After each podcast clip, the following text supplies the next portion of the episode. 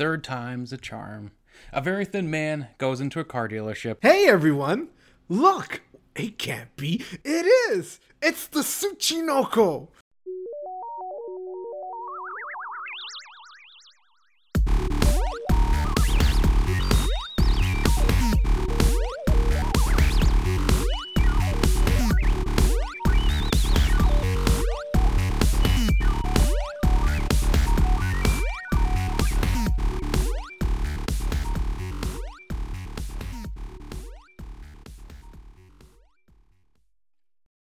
Hello, and welcome to another bombastic episode of Cracking Cryptids and Curios. This is episode 3 of season 2.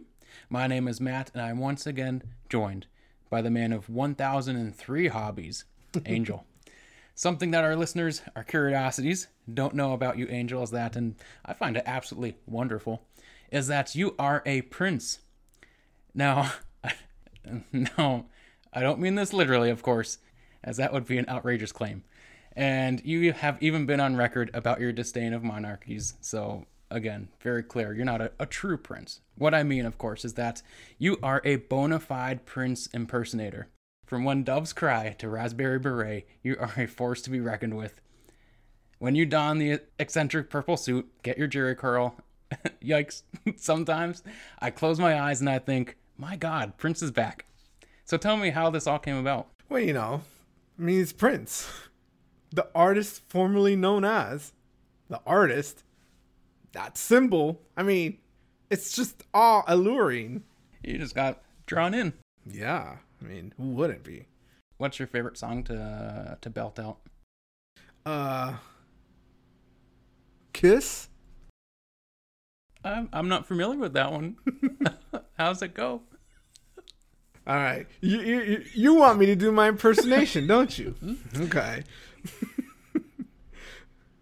You know, so this song, it's it's just like sinister. It's very popular. I don't know why you don't know about it. It's a great song. It starts off with, wow. Oh, yeah. I know that song. Yeah. I'll stop you there, though, because we don't have time to get into your Prince routine. We got news articles to go over. Yep. So let's jump into these 2 news articles and see how they go. Okay. The first one here, we talked about it before in the previous episode. You know, I was really hoping that this thing would be around for a while, and from the moment that we actually recorded that portion of the news articles, more monoliths have shown up. Mm-hmm. And has sort of taken the world by storm. One's showing up, I believe, in Romania, Utah, California. They're just popping up everywhere. Yeah. And lo and behold, I look at the news today and I see the headline on unexplainedmysteries.com, has the metal monoliths mystery been solved? So let's take a look. And I was heartbroken. The article goes on. An art group has come forward to claim responsibility for creating the Utah and California monoliths. The mystery of who is behind the mysterious 2001 inspired structures has finally been solved. That is, at least based on the apparent confession of the most famous artist, a global artist community that's taken responsibility for creating them and is now selling replicas on its website. Speculation over the nature and origins of the monolith, which have turned up in Utah, California, and even Romania, have been rife for weeks, with many suspecting that they were part of some sort of promotional stunt, perhaps for an upcoming movie or brand awareness campaign. It seems now, however, that it's simply a stunt designed to sell replicas for upwards of $45,000. There's a quote that says, "I'm not able to say much because of the legalities of the original installation," said founder Matty Mo. "I can say we are well known for stunts of this nature, and at this time we are offering authentic art objects through monoliths as a service. I cannot issue additional images at this time, but I can promise more of this in the coming days and weeks." But is the group really responsible for the monoliths, or are they simply attempting to make money on the back of the phenomenon? The search for answers continues, the article concludes. So what are your thoughts, Angel, on the potential mystery being solved, or is it all a ruse? We're being thrown off track? I imagine Matty Mo says to all his friends, "Hey friends," he mumbles a lot. He's like, "Hey friends, why don't you ask me what my last name is Mo? Why they call me Matty Mo?" So they say, "Hey friends, why do they call you Matty Mo?" He goes, "Because it means Mo monoliths, Matty Mo monoliths." Yeah, that's a joke. That is a deep cut reference to The Stuff. Yes, that is a joke from the movie The Stuff. Everyone should watch it. As for my opinion on this, it's very obvious that this is these are government agents pretending to be artists, making this claim. Oh, okay. Yeah, they're making this claim that it's, oh yeah, we're selling it for $45. They put an absurd price because they know that, first, nobody's going to pay for that. And second, if they do pay for that, it's going to be a rich person who's going to be, wants some art thing. And they're actually going to secretly fund government research into the actual monoliths that were there. Oh, so it's like a front for the true monoliths that are being hidden. Yep.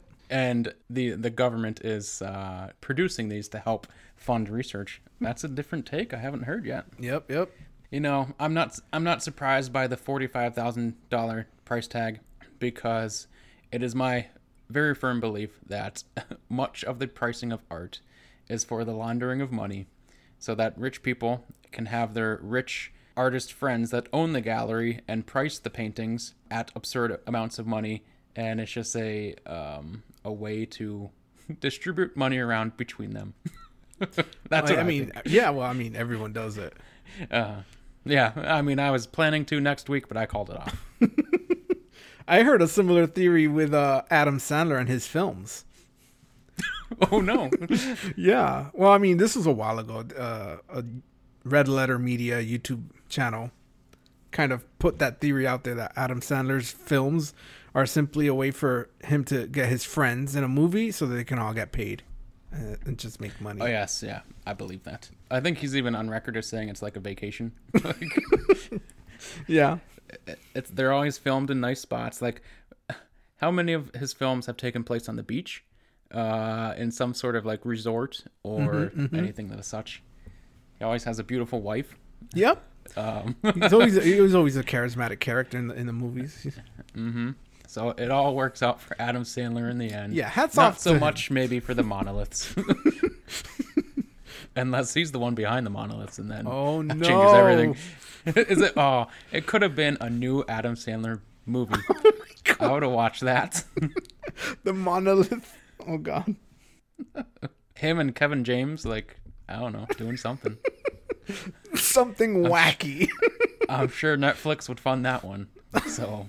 Yes. And any final things to say about the mysterious monoliths? I sort of think this will not be the last that we hear of the monoliths. The only thing I want to add is that I am now living in a bunker, because after I release this information, they're going to come after me because I know. Mm-hmm. So, yeah. Try and find me, fellas. Who's finding you? Just them? Oh, no. Oh, yikes. This next article's... You better stay in that bunker, because it's probably going to get worse for you. Oh, no. The next article being, once again, from unexplainedmysteries.com. It is titled, "Leaked Pentagon UFO Photograph Emerges." So it goes on to say, an intriguing image of a mysterious silver object hovering motionless in the sky has been published online. Back in August, it was confirmed that the U.S. government had launched a new program known as the Unidentified Aerial Phenomena Task Force, or UAPTF, which aims to bolster existing efforts to investigate unidentified aerial phenomena, or UAPs, under the Office of Naval Intelligence. More recently, we've been starting to hear more about what this new task force is involved in, and now an actual photograph of something strange in the sky has been leaked and published online. According to the debrief, the image, which shows an unidentified silver object hanging in the air, has been widely distributed in the intelligence community and was reportedly taken by the backseat weapons system operator of an FA-18 fighter jet using their personal mobile phone? My gosh. Labeled unclassified for official use only, the image seems to be consistent with other leaked reports about an unidentified silver cube-shaped object spotted hovering motionless over the ocean. While it's not clear exactly where it was taken, the photograph was thought to have been snapped off the east coast of the United States in 2018. To maintain operation security and to avoid disclosing information that may be useful to potential adversaries, DOD does not discuss publicly the details of reports, observations, or examinations of reported incursions into our training ranges or designated airspace, including those incursions initially designated as UAP. Pentagon spokeswoman Susan Goh told the debrief in an email. Could this be evidence or something otherworldly operating in U.S. airspace, or is a more conventional explanation for the image? You decide. So what are your thoughts, Angel, on potential? Maybe you don't want to tell all your thoughts. Really going to be in that bunker for a while. Yeah, but your thoughts on the these leaked UFO photograph from a mobile phone from the back of a fighter jet? Well, I think what's interesting is the headline, an intriguing image of a mysterious silver object hovering motionless. It's an image. Of course it's motionless. I mean, it could have been moving, but because there's no quote from the dude with the cell phone, the pilot. Yeah, I mean, and it doesn't. I don't know. It's just, it looks like a flying squirrel or some sort of weird creature that's got like its arms spread and it's like webbing or something like that. Yep. Also, I guess remarkably clear cell phone picture from the speed of a fighter jet. Yeah. I guess I'm impressed by that phone. And I think it's interesting that this guy saw it. He's in the jet and he's like, let me take out my phone and just snap. Yeah, that seems to be sort of probably against regulations. I would imagine there's something in the Naval Handbook that says, don't take pictures of UFOs with your cell phone. But maybe I'm wrong. Who knows? If it's true, then he better be in that bunker with me or something. Yep. Your desire to have that true Fallout bunker in real life is finally going to happen. Yep. Just keep inviting settlers to your bunker. I got tons of cans of beans, so we can live for a while. Beans and sugar bombs. I don't know if that's in the game, but it's in the other game. Anything else about the UFO photo that you want to state publicly? Once again, I think this is all a ruse. That is not a UFO, or at least not like aliens.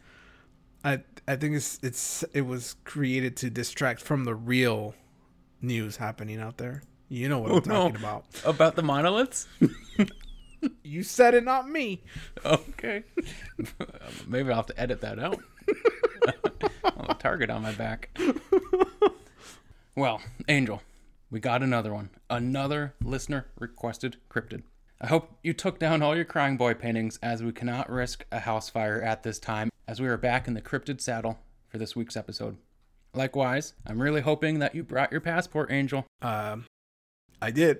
You did good, because we can't have a repeat of the time you got detained in Germany because they thought Prince had faked his death. Yeah, that was a tough time. We made it through, though, so... And let us never speak of this again. All they asked was that rendition of Kiss, and you did it. I did. So I made special arrangements because we're off to the land of the rising sun this week. And honestly, it might be for the best. You've been getting some heat for some of the theories on the show, so it might be beneficial for you to lay low in Japan for a while. I know the Hogzilla episode still ruffled some feathers with that one. Yeah. Good thing I have my Prince costume. They won't know. They'll think Prince is back. He's very big in Japan. In Japan, yeah. I mean, that goes without saying. So today, we are looking at the Tsuchinoko, also known in Japan as the Bachihebi and the Tsuchihebi. Can you describe for our viewers, our curiosities, can you describe for our listeners what the Tsuchinoko looks like? It's like a fat hose. A hose, right? Yeah, the water goes through. The water comes out, yep. Or, it'd be a short hose, too. A short hose, yeah. Very short hose.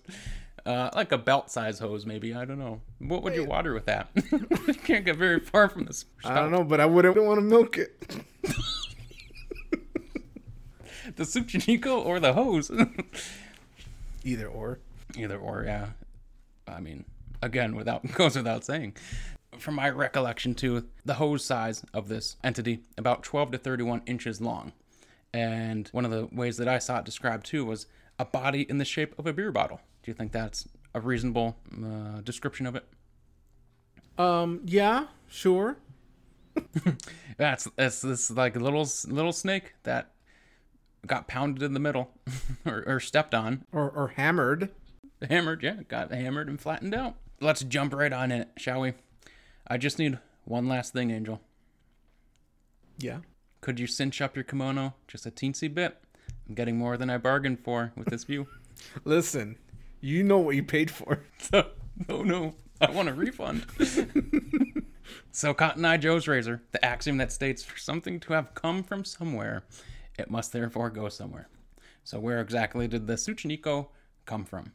To use the categorization from Japan, and I thought this was very interesting that they have their own category, the Tsuchinoko is a UMA, or Unidentified Mysterious Animal.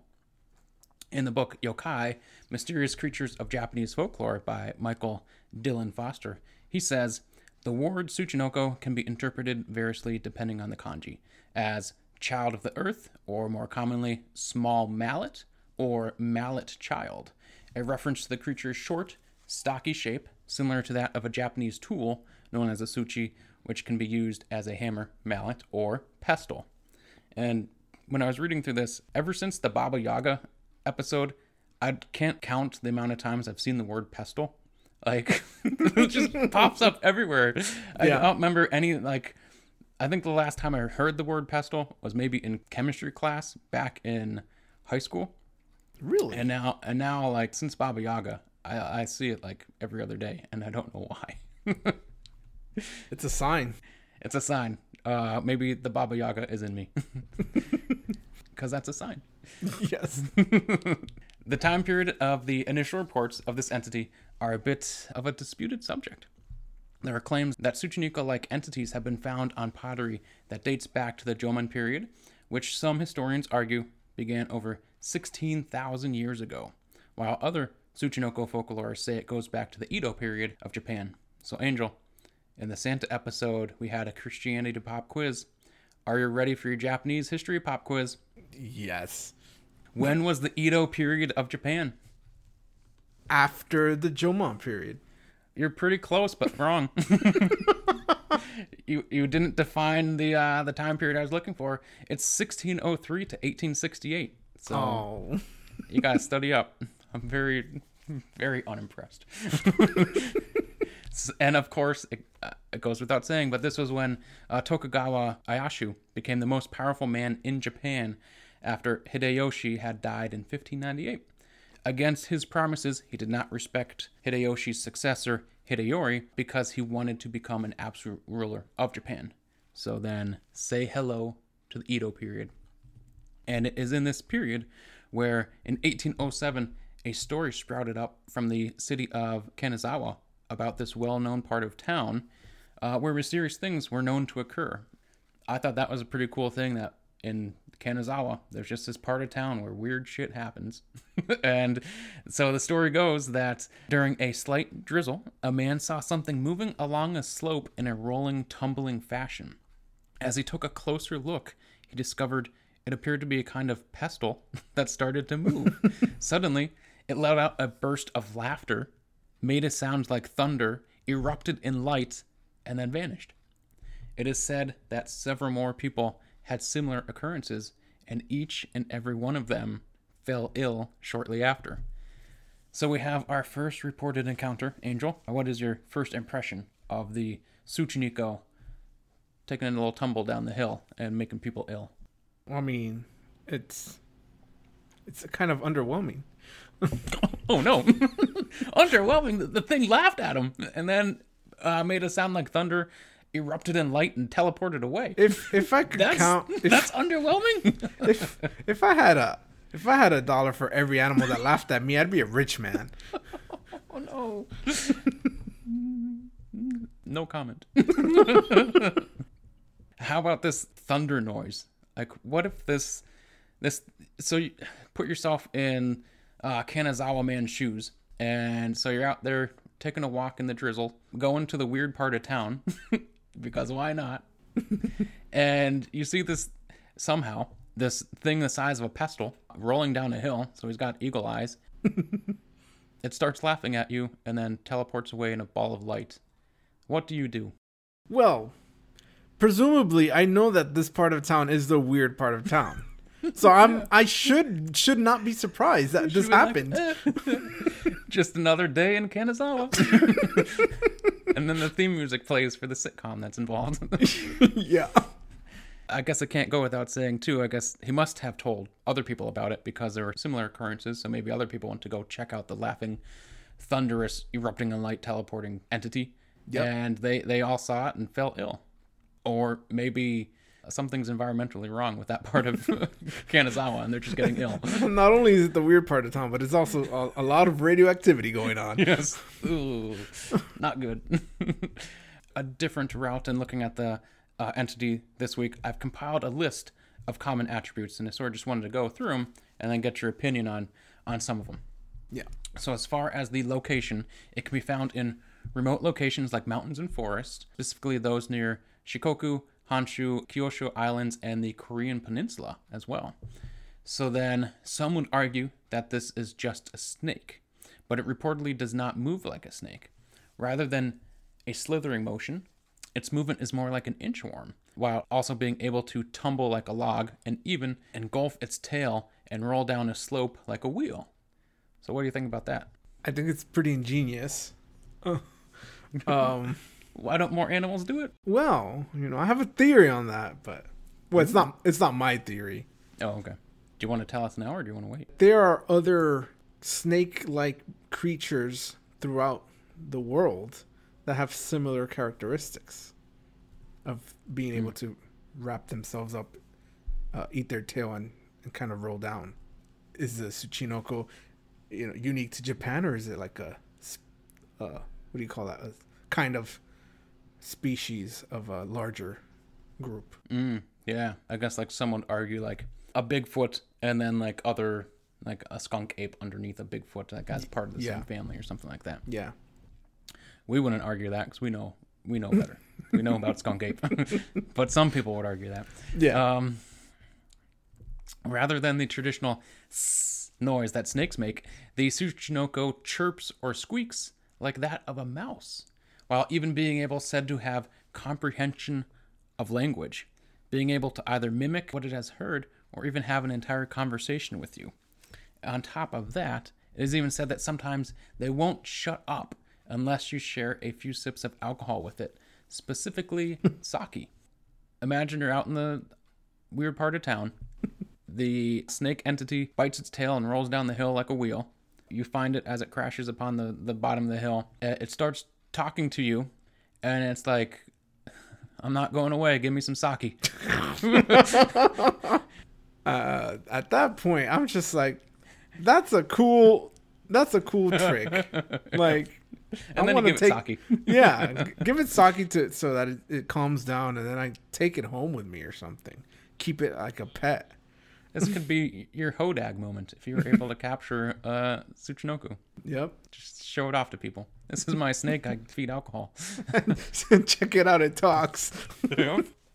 And then you get like committed because you're trying to show people the snake that you feed alcohol and say it talks.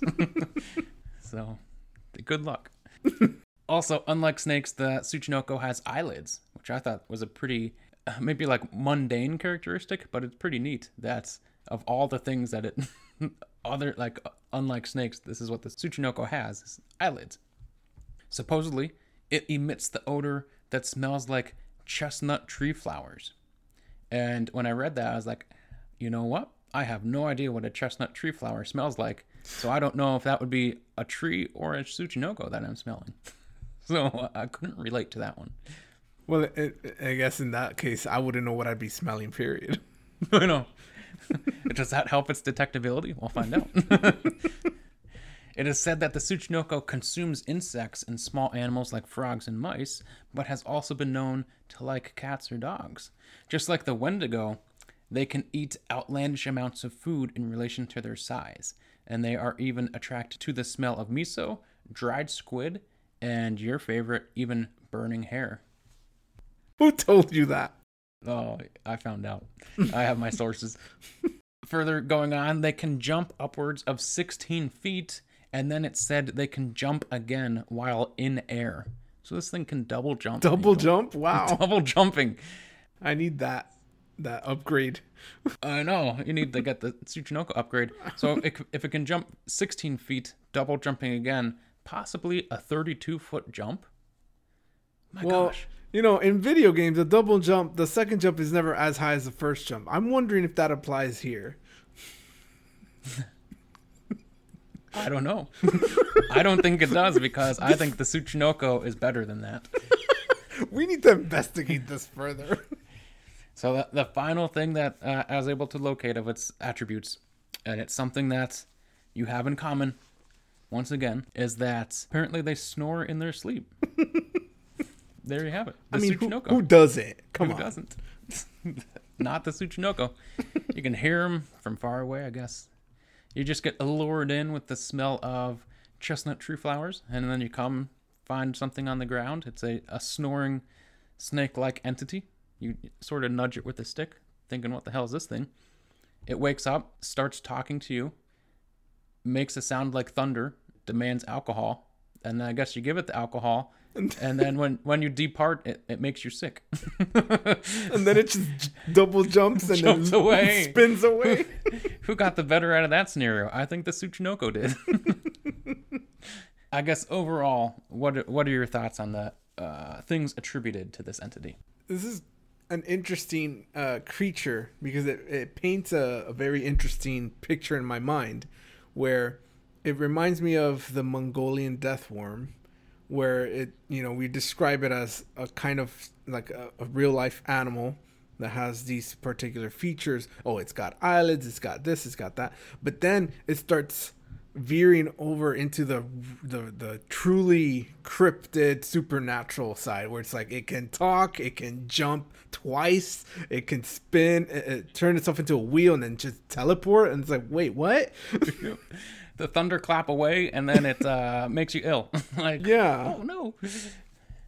But he does smell like chestnut tree flowers, so he's got a little bit niceness inside him. Yeah. Well, I mean, of all the things, it doesn't really sound malicious. It just seems like, yeah, you know, a little kind of obnoxious little creature. I know. Yeah, I never got any sort of like notion that it was intentionally making people sick. It was just like an after effect of witnessing it, and its magnificence was, I'm a little bit ill in my tummy. Yeah, maybe it's a side effect of seeing something so magnificent. Mm-hmm. Just like it's like Lovecraftian lore. Like you can't imagine the entity, and then when you witness it, it makes you go insane. But the Tsuchinoko, a little bit different. Just makes you ill. Just makes you a little bit sick. Yep. Yeah. And then you're like, oh, yeah, I saw it. And this leads right into, so there have been, since its first recordings in history, you know, exactly where has the Tsuchinoko gone, the latter half of our axiom. And I was able to find some eyewitness accounts from the website mysteriousuniverse.org. They did a nice job compiling a good selection of accounts. And these are some of the better ones. I have three of them here. And I want you to point out the one thing that seems to link them all. So pay attention. It says, the first one here, in June 1994, 73-year-old Kazuaki Noda was cutting grass with his wife when they came across a huge snake with a thick body like a beer bottle and a head described as being like that of a tortoise. So that's the entirety of that encounter. The second one is, on May 8th, 2000, 90-year-old farmer Sugi Tanaka was out looking for bamboo shoots when she happened across two metallic-colored snakes with what she described as tails like rats. And then the third one is June 2000, when 82-year-old Mitsuko Arima saw a Tsuchinoko swimming along a river. She described its eyes as being the most striking feature, saying, "I can still see the eyes now. They were big and round, and it looked like they were floating on the water." She added, "I've lived here for over 80 years, but I've never seen anything like that in my life." Did you see the one common denominator in those three encounters? They all saw it. And they're all old as hell. So there's the 90-year-old, the 82-year-old, and the 73-year-old. Do old people just have a better likelihood of finding the Tsuchinoko? Or sort of other side of that coin, are they more susceptible to misidentifying something, maybe due to eyesight or something like that? That's a very, that's a serious allegation here. I mean, as far as the descriptions too, the one was she found metallic colored snakes and they had tails like rats. No other of all the attributes that we went through, nothing really like the others. And then the other one just had striking eyes. And she attributed it to being a Tsuchinoko. I don't know. I felt a little bit wanting more out of their encounters. I guess I'll say that. Any opinion on them? It just sounds like the same kind of encounters that Mongolian Death Worm sounded like. It was just, you know, they encountered it somewhere. And it's like, oh, look at that, and just said, this is that thing. Yeah, like almost like it's like, just another day in my 90 years of life. It's not a Tsuchinoko today. No biggie. As I was looking further into sort of encounters, there are some instances of some sort of evidence turning up in relation to sightings. So a specimen was submitted by a mountain villager, and it turned out to be a rat snake. And then later on, another one was turned in by a group of loggers to the Japan Snake Center in Gunma in 2001, and it was found to be a common grass snake. The ones turned in, misidentified snakes. And then going further, another case involves a live Tsuchinoko, which was captured in the same region, Gunma, in June 1969. A man supposedly captured it with a forked stick and kept it for a couple of days, like you were describing, took it home. It's too good to be true. Lo and behold, he decided to eat it after those few days. He did report, though, that it had a double backbone. So is that something that allows for the double jump to exist? The double backbone. Double backbone, double jump. I see it. So what do you think about that? He captures it, holds it for a few days, and is like, shucks, I gotta eat this thing. I just can't. I just gotta eat it. The thing about that, it's like you capture this thing, you're like, oh man, this is a great find. I'm not gonna take any pictures of it. I'm just gonna eat it. I'm hungry and this thing's looking real good. I'm sorry, Tsuchinoko. I'm eating you.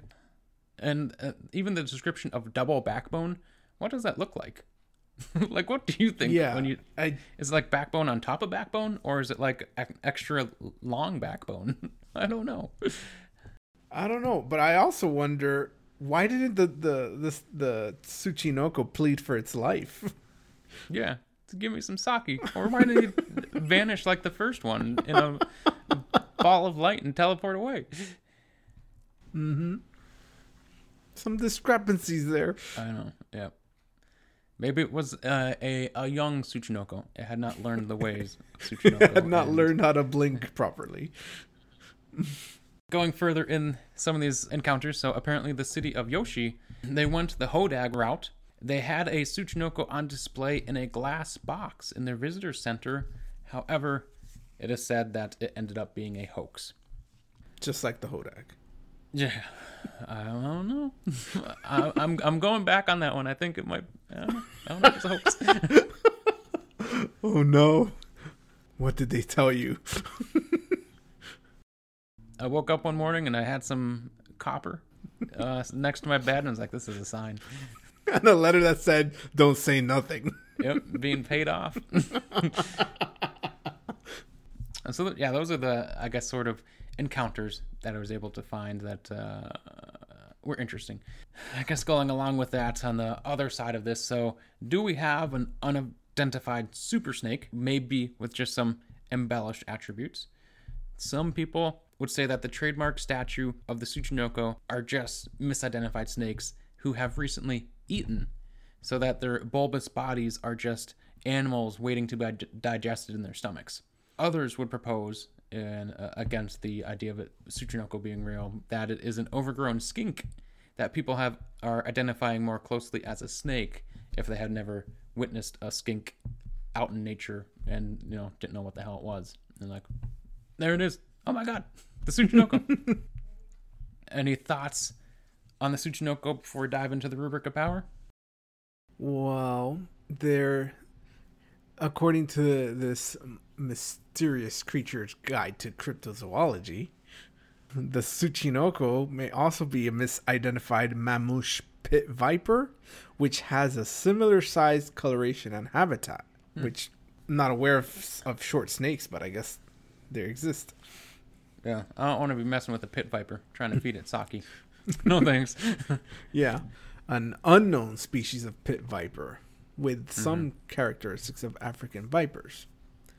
So, I don't know. Is that why everyone was becoming ill? They got bit by a viper and like weren't aware of it, I guess. Like, I don't know. Yeah, they just decided to leave that part out. Yeah. It's like, we witnessed it, and they're hiding the bite mark. I know. Oh no, it's like the zombie apocalypse. They're just embarrassed they got bit by a viper, and like, oh, it was a snake. It rolled at me. It talked to me.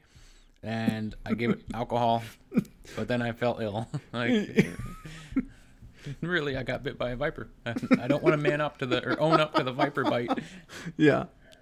The other thing is that this book also mentions some significant sightings, but they don't mention the people's ages. So it is. And so they could be old folks. They could like be the other ones. Old folks. So we might as well just jump right into the rubric of power and see how the Tsuchinoko comes out on the other side. Some stiff competition right out of the gate in season 1 for the cryptid side of things. Santa just blowing it out of the water. I mean, he's just raining snowballs from his sleigh up above. And it's not looking good for anybody this season, but maybe the Tsuchinoko is going to have a chance. So how about the powers of this entity? Where did you land for that? This one is quite a challenging one to give rating to a power, because as I mentioned before, when you learn about it starts off as very down to earth. It's a snake. It's about 2 to 3 feet long. It's venomous. It lives here. It doesn't slither side to side. It moves. It's like unusual, but it's believable. And then it gets more outlandish. It's like, it can also swim. Okay. It can whistle. Wait, what? It snores, it hoots, it laughs, it talks. And I don't think you mentioned this, but it's when it talks, it's 99% of the time telling you a bunch of lies. It's just a gosh darn fibber. It's just lying to you. And then you give it some sake, and then it can make it all better. It loves burnt hair. What is that? It can jump. It has 2 backbones. I mean, just listing this off the way I am just sounds so ludicrous. And it's because of that I feel like it gives it some kind of charm. You know, It doesn't. It's never described. Unlike the Mongolian death worm, where it's like it's super deadly. Watch out! This one's just like, oh, this little thing. It's venomous, but whatever. Just give it some sake, you'll be fine.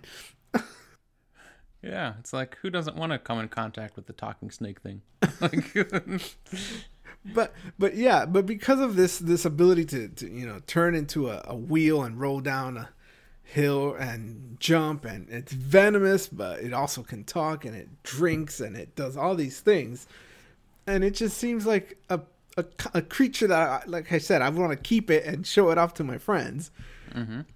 And the powers aren't so ludicrous that I'm gonna be fearing them. I think I got influenced by this thing, and I gave it a 3. Yeah. I would agree with that.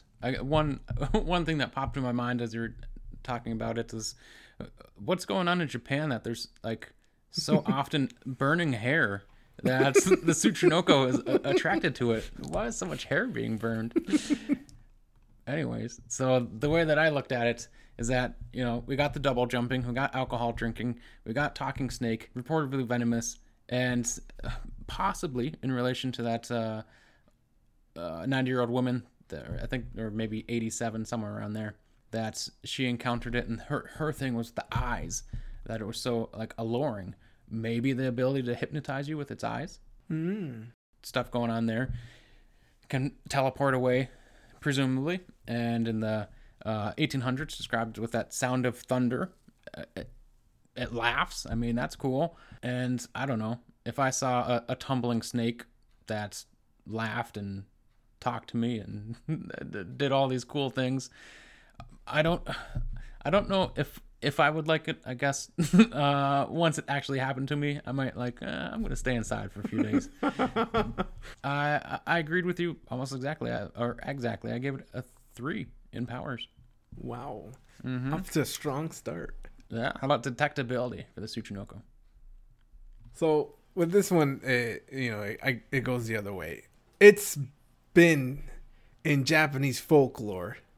Mm-hmm. According to this website I was on, it literally says since prehistoric times. Dang.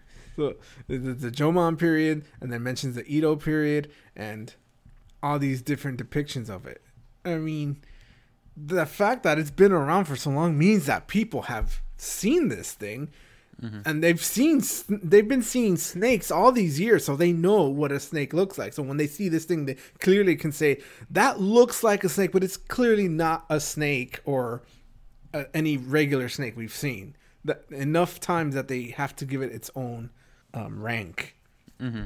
And then apparently there was a boom in the Tsuchinoko popularity in the 70s in Japan, mm-hmm. in which a lot of people there's a lot more sightings happening. There's a lot of blurry pictures coming out. That's goddamn blurry pictures. And a lot of them were actually getting caught as well. And I feel like this is the thing that the Tsuchinoko has over the Bigfoot. The Bigfoot has blurry pictures, but he's never been caught. Mm-hmm. But the Tsuchinoko has been caught and apparently eaten by a few people. Yeah.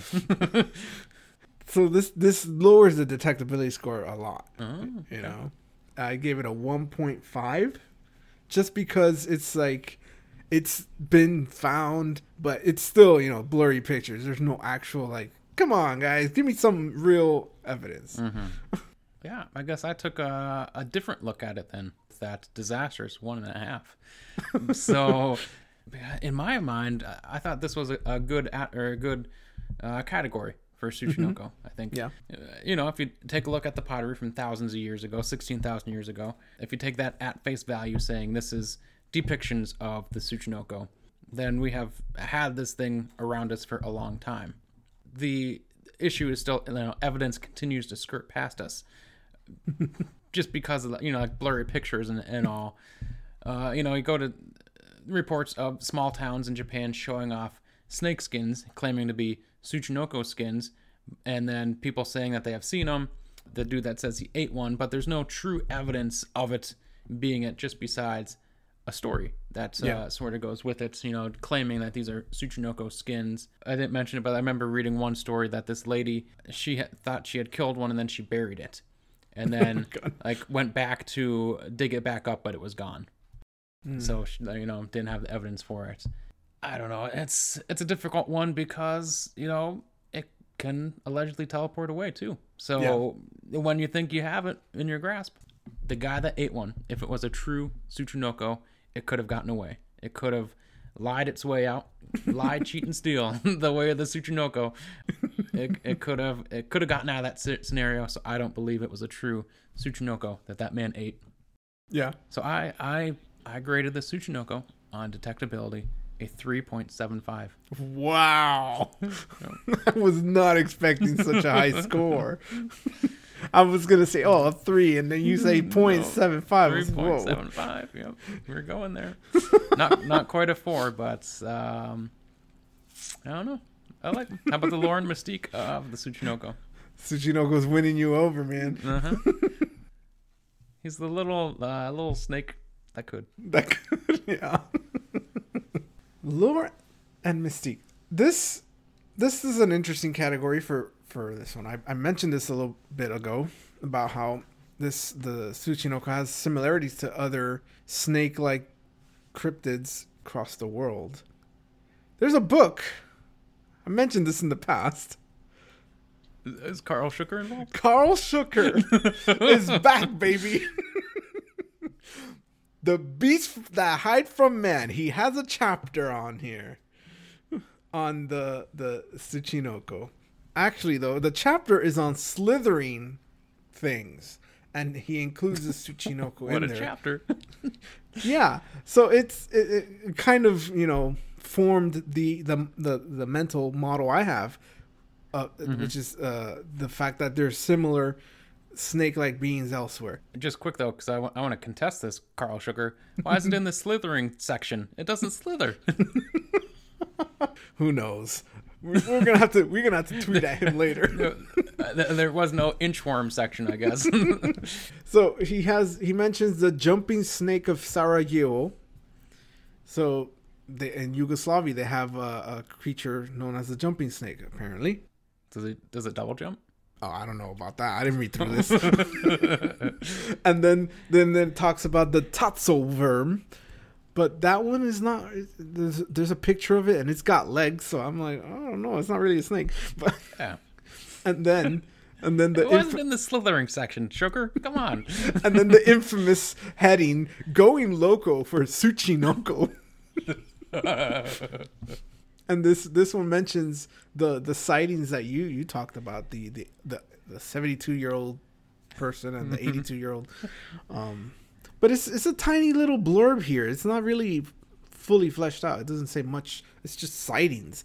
So it kind of, you know, the idea that this is a similar, you know, creature that exists and it's not really treated as its own thing. I mentioned the hoop snake is an American snake creature that eats its tail and then rolls around, tumbles around like a wheel. And this is also very reminiscent of the Ouroboros, which is a snake eating its tail. Mm-hmm. So I took all of that into account. I actually liked the idea that the Tsuchinoko is a part of this grander lore that exists around the world of these snake creatures that can roll up into a wheel-like thing and tumble. I mean, how do you? I mean, maybe it was the Chinese influence in America that talking about the payasa. I initially had this as adequate, and then I bumped it up to 2.5. Okay, reasonable lore. The way I took a look at it, I was really getting some Mongolian Death Worm (MDW) vibes, like that. You know, this thing is viewed as a true animal that just has yet to be correctly identified or studied. And from what I can discern, there's just not some, you know, grand meaning behind its purpose or anything like that. I couldn't find any, like, mythology that's related to the Tsuchinoko as, like, what's the meaning or why is this thing in our world? The stories surrounding the thing, though, you know, the talking or mimicking of people, the alcohol drinking, that part's really cool and mysterious. It's unique to have that sort of, I guess, interaction with humankind. And I guess... for me, that was, I guess, the mystique part was cooler than the pretty much non-existent lore related to it. So I gave it a 2, adequate. How about the cunning and intelligence? I'm interested. One of my favorite categories, cunning and intelligence. I'm always interested in where you weigh in on this. It was an interesting battle. So the way I came at it was it's basically, if we, you know, when it all boils down to, it's a snake. Right. Yeah. It's a simple snake. It does snake things.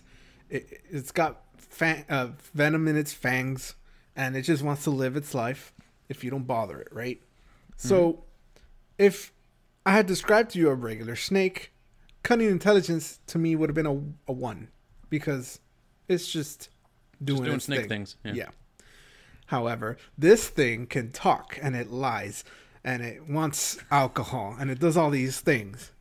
And to me, that's human-like intelligence. Yeah, the ability to, like, comprehend its own existence, to lie, to try to get something that it wants. Yeah, so that would have been an automatic 4 for me. So what I did, I just combined the two and gave it an average of 2.5. I've done that before. I was torn on this one because we have, by most accounts, a snake or snake-like animal with fantastical abilities. Also, the possibility of speech, whether you're way on just the mimicry part of it, like a parrot or something like that, or truly understanding concepts of language. And then once you get to that spot of language comprehension, is it sentient in like linguistic thought? Does it think in words in its own head and things like that? And the thing that puts me over on this score too is that there's this idea of giving it alcohol to keep it from talking. So I feel like there has been some point in history that was like, the snake was like, "Oh yeah, give me some of that alcohol. Like, I need some of that." He wanted to wheeze the juice with somebody, and somebody was like, "Okay," and gave the snake some alcohol. Mm-hmm. I'm confident in giving a 3.25. Wow. Mm-hmm. I think he's he's out there wheezing the juice. So charming little fella. Yep. How about impact on pop culture? So if we were in Japan, I would say that would be a 4 automatically. Yeah. But we're not. We just traveled there and we're back. Yeah. Since we're in the States, I feel like even the hoop snake is not something that's well depicted, well known around here. But that being said, because Japan has such a love for this thing, and they have included this creature in a lot of video games, and as U.S. Westerners, they love their Japanese video games. We love to import that stuff. So a lot of people have now become aware of this thing because of the video games that they've played. Mm-hmm. And I think it's at least brought some awareness. Maybe not to the hoop snake, but to the Tsuchinoko, which to me means that's a kind of adequate 2. Yeah. Reasonable score. Yeah, the video games absolutely love this thing. From Castlevania, Monster Hunter, Metal Gear, Pokemon, in the form of the Pokemon Dunsparce, a Pokemon that I have hated since it came out. As part of Generation 2, absolutely hate the damn thing. I remember playing it as a child, and I was like, "Oh man, this thing looks cool." And then I captured it, and I was like, "Okay, when's it evolve? Like, what's it gonna do? And this thing looks cool. What's it gonna evolve to?" And I kept battling with it, and I was like, "Oh man, this thing sort of sucks." And it was like, "It looks cool. I want to see where it goes." It never evolved. It has no evolution. And I was like, away to the computer you go, Doomsparce. Never to be seen again. Wasted my time. And, it's a go-to figure in manga and anime. And a surprising amount of figures and toys that you can get from Japan are related to it. Has its own Yu-Gi-Oh card. Tsuchinoko hunting in Japan has sort of become like Squatch hunting or Hodag hunting in the U.S. So it's its own thing. So I thought that was cool. It doesn't impact us on it, but I thought that was just a cool thing that occurs there. Season 2 list continues on of cryptids that have beers. There is a Tsuchinoko beer from the Miyazaki Hideyoshi Beer Company. It is a gruit or ancient herbed ale, which I have never heard of. And I don't know what that is. So it has on the Untappd app an average of 3.6 out of 5 stars. So I guess some people like it, but if you want to try it out there, the Tsuchinoko beer can be yours.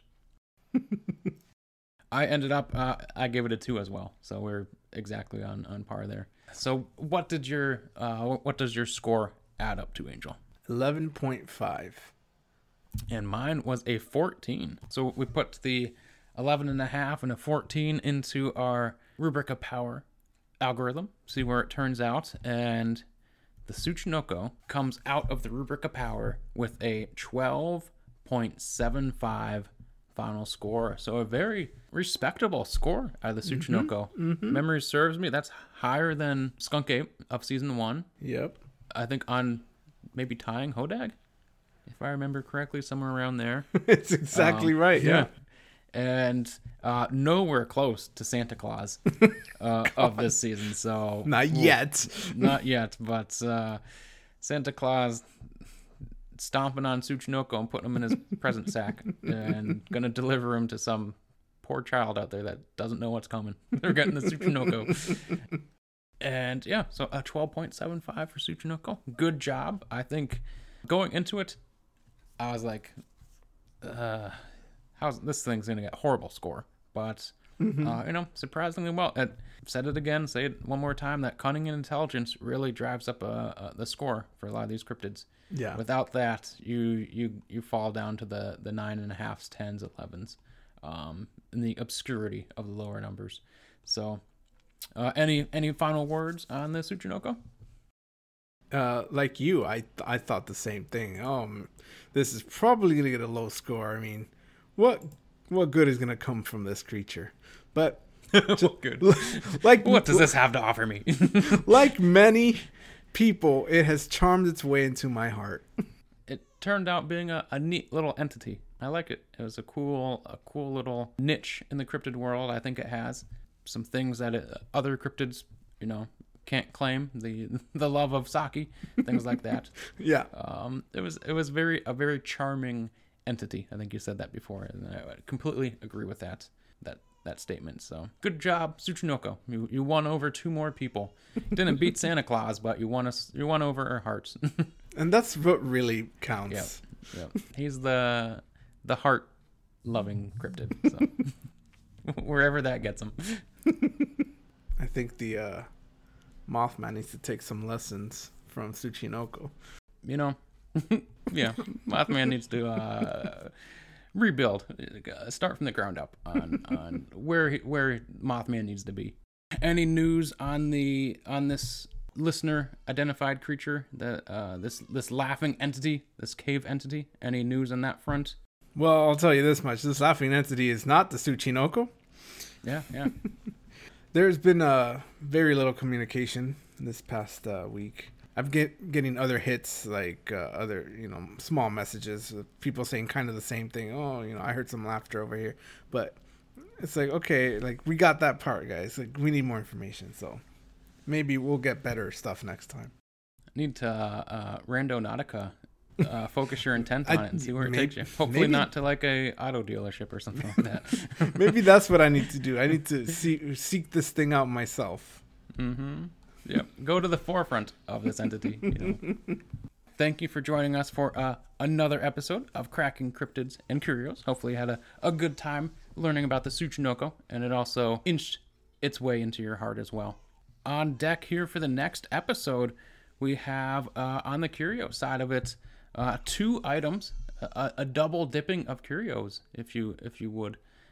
We have the creation known as the Baghdad Battery, and then a second item, the Dropa Stones. I have some faint thoughts of ancient alien theories are probably going to be roaming in this episode. I don't know how I feel about that, but we'll reconcile those feelings next week. Yep. And make sure, you know, send us a message on social media. We're at Cracking Curios on Twitter. Make sure you ask at Carl Shuker many questions, especially about the Tsuchinoko. Why did he put it in the slithering section? Come on. And make sure you add that hashtag Cracked Cryptids. And also you can follow us on Instagram at Cracking Cryptids.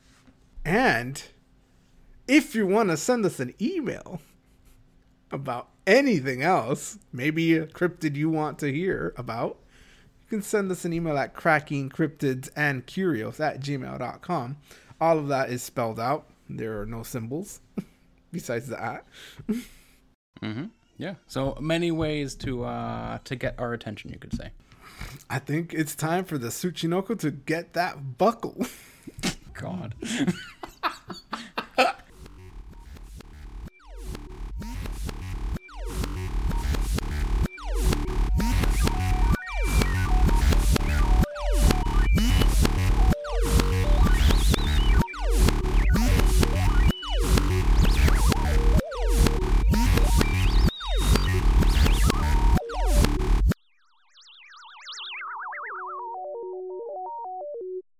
This has been an I Am Actually Traveling Back into Time production. This is my sad song.